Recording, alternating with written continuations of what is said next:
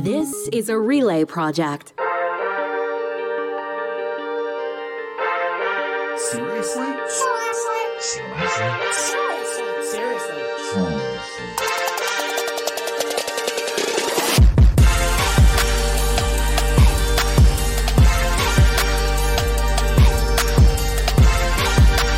Seriously seriously starts now. Here's Supriya and Ryan. Hey, hey, it's Wednesday, August 3rd, and you're listening to Seriously with Supriya and Ryan. I am Supriya Dwivedi in Toronto. I'm Ryan Jespersen in Edmonton. We're coming up on the final debate for the Conservative Party. We're going to get into that in a little bit more detail. And, um, you know, both Pierre Poilievre and Leslyn Lewis have decided they'd rather eat $50,000 and hand that over to the party than uh, to actually debate with their fellow you know leadership contenders which is interesting Do you Um, perceive the uh, decision on behalf of either candidate to be a different optic? Is it is it like a power move for Pierre Poilievre, who can afford the 50 grand and doesn't care and he's making a statement about the last debate in Edmonton? You know, he, he wants to plant his flag on that and, and insist that it was poorly done and and is Leslyn Lewis doing it for different reasons in a different context or or do you think it's the two of them versus the rest? Are, are, are Pierre and Leslyn on the same page? Yeah, I mean, I think that you know Pierre obviously as the very much the front runner, right, and uh, very much having been the fundraising uh, front runner, like he raised more money than basically all of the other candidates combined.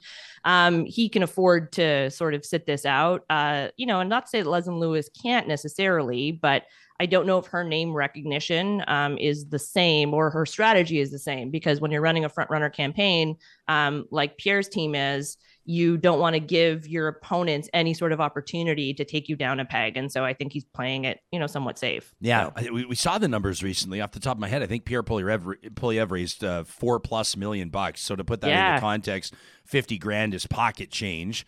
Uh, not a big deal, is it? We are going to talk about this later. I don't mean to get off the script. We are going to talk about this later, whether or not this is a good look, a bad look. We talked about Jean Charest's so-called attack ad. Uh, a few days ago, you and I did on Real Talk, uh, uh, getting him specifically hitting him for not attending that debate. So we'll find out if that'll land with Conservative Party members or not. A big day in our neck of the woods yesterday on Tuesday as Alberta finally started offering COVID vaccinations for kids under the age of five. We were one of the outliers, one of the provinces or territories that hadn't been offering it yet. And everybody was looking over the fence waiting for Alberta kids to get their chance. So that's big for parents. And it was also weird because they kind of announced it kind of quietly, Mhm. right? It was like the Friday of a long weekend. Also in the news, um, Canada got a huge win last week um, in the US where they changed the Buy American electric vehicle tax credit to North Americans so that EVs that are assembled in Canada will then count for that tax credit, which is, you know, pretty good work on behalf of uh, industry and, and government for, for pushing that. Um, this is also interesting. Tiger Woods turned down 700 ish million dollars uh, to play for, well, essentially the Saudis, The right? Saudis, the LIV Tour. Yeah, this is Greg Norman that confirmed this, the CEO of the LIV Tour, of course, the golfing great. He says this was before his time as the chief executive, so he didn't make the offer, but he did confirm that LIV Golf's original offer to arguably the greatest golfer of all time, in the twilight of his career, by the way, it's worth mentioning, was between seven and eight hundred million U.S. dollars. Woods said no to it, which uh, well, good for him. Principles, I guess. I don't know. That's I guess. a whole heck of a lot of money. I but- guess I have a bridge that I would reach on my journey where it would be principles up to a certain price. and then I'm making my way over. To put it into context, Tiger Woods' career earnings, this is on the tour. So these aren't endorsements. And his biggest earnings have been his endorsements, obviously. But his career earnings on the PGA Tour, about $120 million. So this hmm. offer, what's that, five, six times his career earnings to go play there Yeah. for a few years, right? The guy that uh, arguably probably played his last British Open at St Andrews just a few weeks ago. So pretty wild stuff. I wonder if that is has is Tiger Woods back in everybody's good books now. I don't know. I guess so. Like I'm not. I don't know what. Like what are the golf people saying? What are the Wow, sport golf people people, always love Tiger. Golf Okay, people so then- always love Tiger, but there was that faction, a significant number of people that didn't have a lot of time for him after the whole uh, Elin Nordegren thing, and then everything Yeah, blew yeah. up. I'm not sure if you heard or not. Uh, Yeah. and then I, I think probably him surviving that big car crash and coming back to be able to walk and play golf again was a big deal. When when he won that his most recent Masters, I think that was Yeah, everyone loves a moment. comeback, Everybody right? Loves the comeback. So Yeah. Yeah, eight hundred million dollars to go play golf on the LIV Tour. Unbelievable stuff. I know it's not a golf podcast, but you have to wonder. They're throwing around money like this: Mickelson two hundred million, Dustin Johnson one hundred and fifty million, twenty five million dollar purses at all the tournaments, no cuts, three rounds instead of four. It's a lot more appealing. The destinations are more appealing. You got to wonder what happens to the PGA two, three years from now if more and more golfers make their way over to, to play under that. Well, especially if they got this kind of money, right? Just sucking them all up. They can't all have principles like Tucker. pretty wild stuff. Let's get into the the news we want to talk about, but before we do, Supriya, we're so proud to partner with our title sponsor, We Know Training. If you're an association, a regulator, a government ministry, or a credentialing and licensing body, you're going to want to know We Know Training. Yeah, if you need to deliver training in a regulated industry, so if we're talking about accredited training for licensed professionals like, you know, insurance, financial planning, and real estate, or if you're doing something like liquor and cannabis for retail workers um, on the provincial side of things, you know it can be a huge challenge to deliver, you know, high quality professional training in an efficient manner. And we know from news stories in the past that when people in these incredibly important industries don't actually use a trustworthy or a responsible training partner, it can go rather awry um, because it results in a huge risk to the public and it compromises people's safety and well being. Since 2005, We Know Training has helped hundreds of North American associations and organizations deliver the highest quality training and testing solutions. I've known members of this team for a long time, Supriya. This is not just a standard LMS platform. They specialize in high stakes training, like you said, for associations, regulators, governments, and credentialing bodies with the highest degree of quality and trust. They're a fully managed solution partner who will handle everything for you. And we know that's what you're looking for. Their platform, their learner verification technology, make sure you're credentialing the right people with that high degree of trust. If you're looking for a training partner that can provide high stakes training without the hassle, look up We Know Training. You can find all the details, get their phone number, get in touch, build that relationship from the start at weknowtraining.ca. All right, let's get to the lead. So, Ryan, I don't think it's any um, surprise to you, certainly, um, but healthcare is at a crisis point in this country, and there are a lot of different angles to look at this. But this is what really caught my eye from last week: was there was this senior citizen um, out in British Columbia who took out a newspaper ad to try and get her husband's prescription renewed. Um, we've got a, a- an image of that here that I, I just want to flash for people because it, it does show the lengths to which people are going to in order to reach out to you know doctors and other healthcare workers what happened to this woman was that she was basically told by the pharmacist that she needed uh, a physician to renew the prescription and their her her own family doctor had retired and they weren't able to find a replacement in the interim. And even doing like some of those virtual you know um, health apps uh, they didn't have any availability. And this is what she resorted to. Now this is compounded by the fact that basically all over the country this isn't specific to british columbia by, by any stretch um, in in toronto for example uh, toronto general is under what they're referring to as a critical care bed alert um, and that's obviously bad. And in Ontario as well, uh, the health minister here is basically refusing to acknowledge whether the state of hospitals and you know the kind of staffing shortages that they're going through and having to close down you know various ERs across the province and having to limit care times across the province is acceptable or not. And I don't know. It's like you and I have been talking about this for quite some time, right? Um, through Real Talk uh, on on your other show, and throughout the campaign here in Ontario, I was like, "Why the fuck aren't we talking about healthcare?" Throughout the federal campaign uh, last summer, I was like, "Why the fuck aren't we talking about healthcare?" And it seems like now healthcare is breaking all around us, all over the country, and we're not really getting to the bottom of what some of the solutions could be at least from our from our political leaders the the healthcare folks and the healthcare workers that are on the ground are are sort of banging this drum and have been for quite some time but there seems to be a bit of a disconnect here Well, I and I mean, it doesn't seem like that long ago, does it? At the same time, it, it feels like eons ago, I guess, when in Vancouver and Toronto and, and other major cities across the country, what was it? It was at shift change, right? Supriya was at like 6 yeah. p.m. or 7 p.m. People were out on their balconies. People were out on their front porches banging pots and pans, banging drums, using noisemakers to to signal their appreciation to healthcare workers. And then we saw that that second wave of public sentiment in a completely opposite, different, and and horrific direction. The, the harassment of healthcare workers right? This was i guess about a year a year and a half into covid where people started protesting outside hospitals and exhausted healthcare workers uh, walking from the parking lot on their way into a forced overtime shift were then spat on with insults hurled their way and now we're back to how it used to be uh, before the banging on pots and pans. This was just this is just the, the regular state, the resting state of healthcare commentary in the country, which is the politicized nature of it. The workers themselves telling us what a crisis point they're at. Uh, trying to communicate what what delayed surgeries actually mean to people, mm-hmm. or, or what a lack of resources actually mean to people.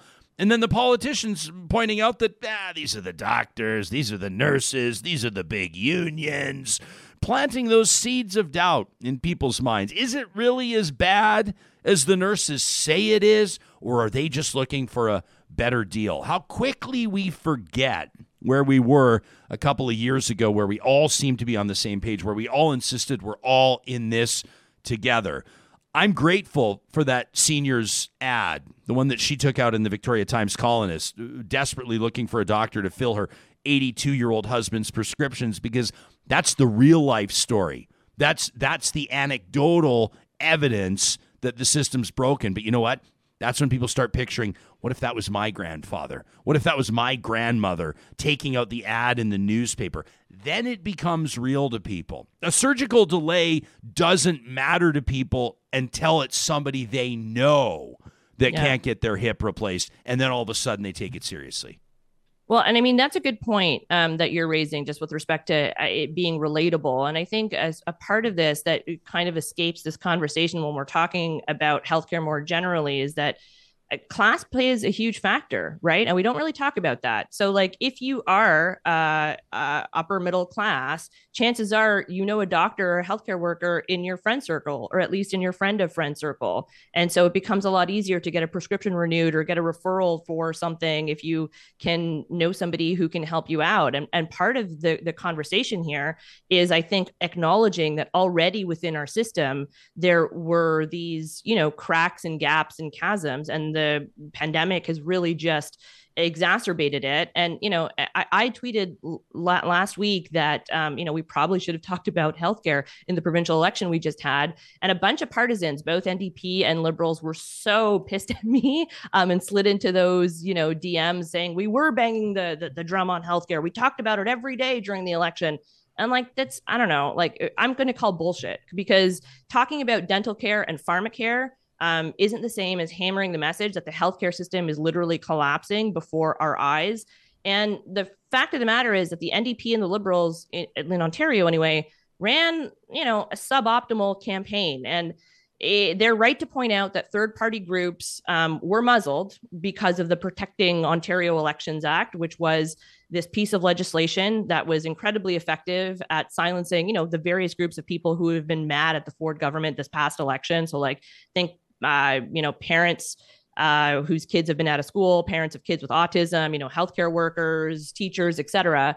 Um, but the fact of the matter is, they put the legislation through by, you know, invoking the notwithstanding clause, and it went through. And I think the Liberals and the NDP just got a little bit too used to or reliant on the fact that these third party groups were going to go out and bang the drum for them. And, you know, they didn't do it and because they couldn't. And I think it's worth noting that Ford, for his, you know, all the criticism you want to throw at him and his government, he didn't create this mess, right? Um, and if he wants to be pissed at liberals, he should be pissed at the Wynne liberals or the McGuinty liberals. Um, but he is making active choices, and his government is act- making active choices that are prolonging um, this and are making it worse. A really good example is capping nurses' pay at one percent, which is below the rate of inflation in normal times, let alone you know now. And like I don't know. It just feels like I don't think anybody would blame a premier um, of any partisan stripe who said, "Hey, look, I didn't sign up for um, you know fixing decades long of chronic uh, neglect and underfunding in our healthcare system. So like, I'm out." I don't expect any premier or any politician to actually say that. Um, but I think most people would be understanding if they didn't want to fix this mess in front of them because it is a huge mess. And until we recognize the breadth and the, the actual scope of the problem, we're never going to be able to solve it. Well, because what does solving it look like?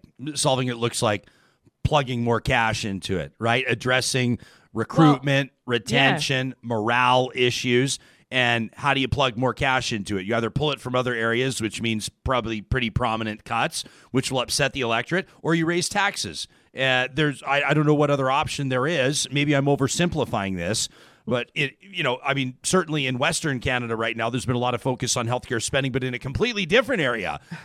how about this story about Alberta's chief medical officer of health? You always feel, uh, do you feel bad? That's not the right way to put it. This on the heels of us talking about the LIV Golf Tour, where people are being offered three quarters of a billion dollars to take their talents to different fairways. But Alberta's chief medical officer of health, it was just reported by Janet French of the CBC, Dr. Deena Hinshaw, in addition to her salary last year, 2021, of uh, 364 grand or so, she took home an additional $228,000 in cash benefits, uh, a quarter million dollar bonus during the 2021 calendar year. It's it's part of an adjusted formula, Supriya, that compensates the chief medical officer of health for every week that she works over 45 hours.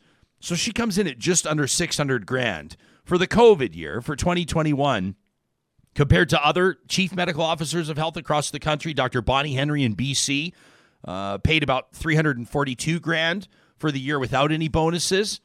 Uh, Dr. Robert Strang, Nova Scotia, 305 grand without any bonuses. Uh, Dr. Shahab in Saskatchewan, 411 grand last year, including about 80 grand in bonuses. Uh, the chief medical officer of health in your home province of Ontario, Dr. Moore, uh, received about a quarter million, about 235,000 in the 2021 calendar year. It gets off lucky a little bit. The stipulations of his contract do not allow for disclosure whether or not he received any bonus pay.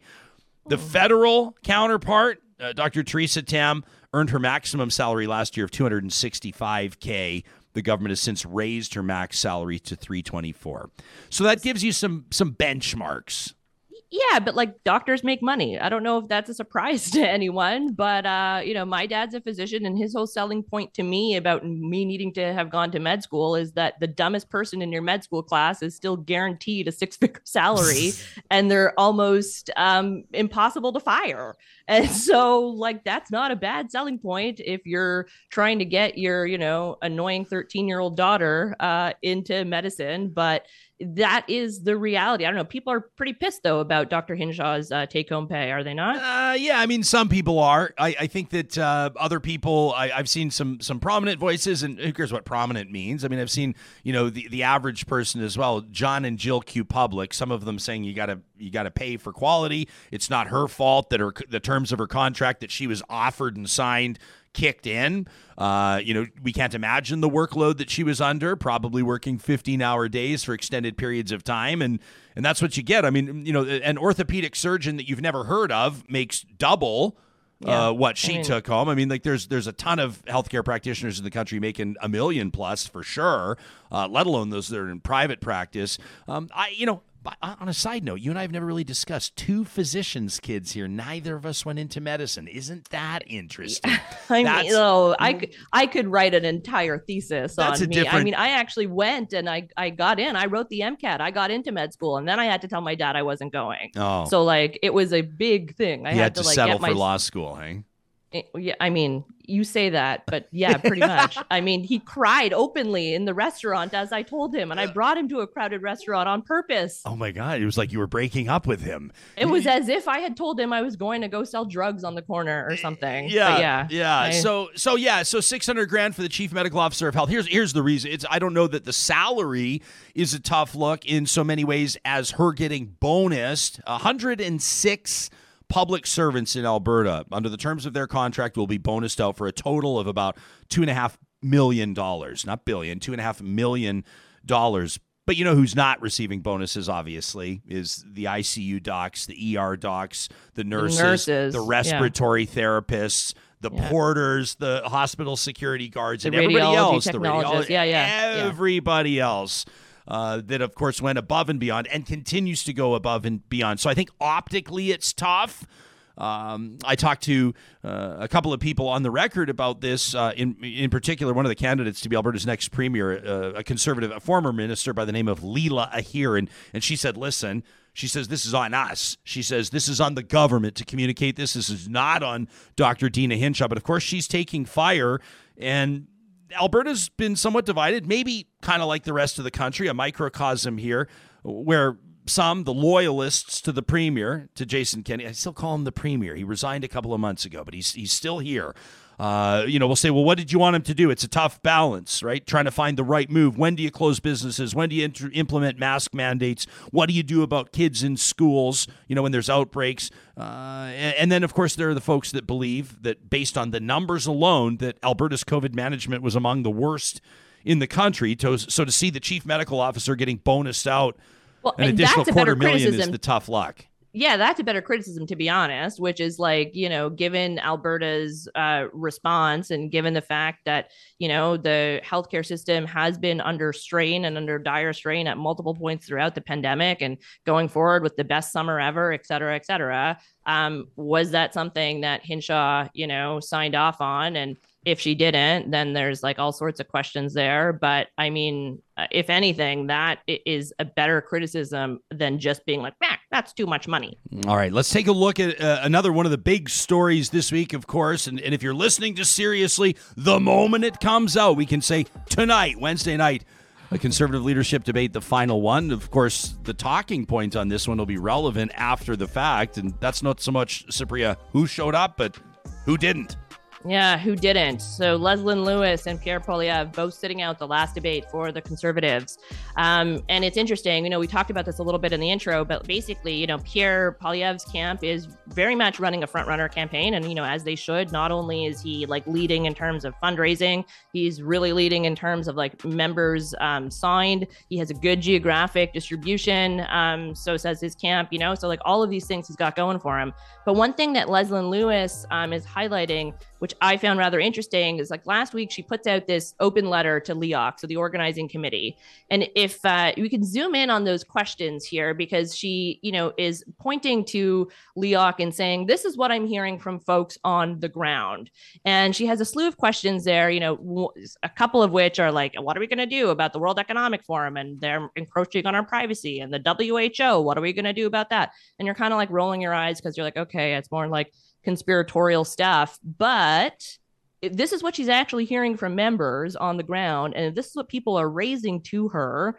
Isn't that the kind of thing that the conservative, you know, debate should then be asking and getting a sense from the leadership contenders, you know, where they stand on these issues? And the last question she put out there in that letter is really salient because it's, you know, I'm paraphrasing here, but it's basically like, what are we going to do when the liberals bring up abortion in the next election? And that's where she's super really not wrong because the conservatives have sort of relied on the fact that they can, you know, n- try and not talk about abortion, even though a good chunk of their caucus is, you know, anti-choice. Um, and they clearly are the only party that's is not a fully pro-choice party, which is fine. That's their prerogative. But then you're going to have to have an answer for that during an election and not just like hide like a turtle in its shell every time somebody brings it up. It's a fair point. And again, you got to kind of feel in a way. I don't know why I'm taking this angle this on this episode of seriously on who I'm feeling for or who you got to feel for. But how frustrating for the candidates that are showing up to that debate when all the conversation around it is who didn't. Yeah, yeah. We'll find yeah, out. Like womp womp, basically. Bum, bum, like, bum, bum. All right, let's take it. Before we run out of time, this is an interesting story, uh, in particular out of Eastern Canada, to the Maritimes. Prince Edward Island, a brew pub there facing fire. But, but this story, the premise of this is not just limited to that brew pub. We've seen instances of this blowback, backlash for hosting events in past. Yeah, we have. So just to give folks a little bit of sense here, um, this brew pub, Lone Oak uh, pub, was faced and inundated with harassment and even had their van vandalized after the prime minister made a lunch stop there. Um, yeah, there you go. There's a picture. And um, their Google reviews have been inundated with like false reviews, really bringing down their rating, which is really shitty. And it was, this isn't the first time something like this has happened. And I don't want to sound too precious about this, but like, I don't think this is really who we are or like what we can, you know, strive to be. But back in April, Pierre Poilievre actually had an event in uh, at the Steam Whistle Brewery here in Toronto, and they put out a statement. Um, you know, were distancing themselves from from the Poilievre camp. And part of the statement read like Steam Whistle is in no way affiliated with Pierre Poilievre, does not endorse his political views, nor did the brewery sponsor the event. And it was like a weird thing for them to have done at the time um, because it's like, well, why host the guy if you're just to like distance yourself after? And like they host politicians all the time and they host events all the time. Um, they don't necessarily always put out those sorts of statements, but like in hindsight, maybe they were onto something. Yeah, I think they were onto something because I don't know if the general public is smart enough to figure out how these hospitality businesses work. They rely on these types of events. And that includes hosting political candidates. It would also include hosting business leaders, private anniversaries, birthday parties, corporate Christmas events. Typically, you would think that the risk a business would take would be hosting you know, the soldiers of Odin or some sort of a white supremacist group, some sort of a really, really polarizing, nefarious, nasty collective this isn't that. I mean, maybe I mean, time, I, am sure people would say the liberals are that though, and that's the thing. well, and other people probably feel like Pierre Poilievre represents yeah. a lot of that based on his yeah. support of the convoy and whatever else. But but the point is, uh, these are businesses that require. Uh, these types of, of hosting opportunities. They need their restaurants packed, and this could be hotels, conference centers, or what have you, right? Especially after two years of COVID, where, where most of them probably either shut down and laid off their staff or did everything they could, probably ran up lines of credit to try to keep the lights on. And, and so it's tough to see Canadian businesses targeted like this. But this is also consumers. I'm not talking about smashing out the van windows and vandalizing the property. That's not what I'm talking about. But consumers do have the, the power uh, to vote with their wallets, to make statements with where they spend their money and, and totally. where they don't. And that's something that businesses do have to consider. You know, whether or not somebody is heinous, if they are polarizing, these owners, these managers will have to ask the question for us on our bottom line is it worth it? So let me ask you one last quick question. But do you think this makes the end, or this points to the end of you know restaurants and brew pubs and places like this hosting politicians just because it's not worth the risk anymore? No, and it can't be the end of it. Like number one, where the politicians going to go, and number two, where's the revenue yeah. going to come for the businesses? I just hope that stuff like this is actually investigated and prosecuted. I think that if somebody's made an example of, uh, I yeah. think that that's what has to happen here. But it, it's just a it's a really unfortunate way for somebody to express their disdain uh, for who this is because really if you look at it as well uh, Poilievre can come across as the martyr here too not just the brew pub right? It makes partisan liberals or NDP supporters or whomever's opposing Pierre Poilievre or the greater conservative movement look like the immature babies. I wouldn't say smashing out windows and harming businesses is a good look yeah i mean I, the other thing is that i don't know if any of those google reviews like a good chunk of them probably weren't even from people on pei right? Like they're just people that are trying to glom onto the thing that's but, one thing i want to touch on again and i'm glad you circled back on that. That is such a vulnerability for businesses that can have the google yeah. review for business is such a big thing. And the fact that these swarms of locusts can drop in and just demolish it just eviscerate a google rating in half an hour what a business has worked to build for years.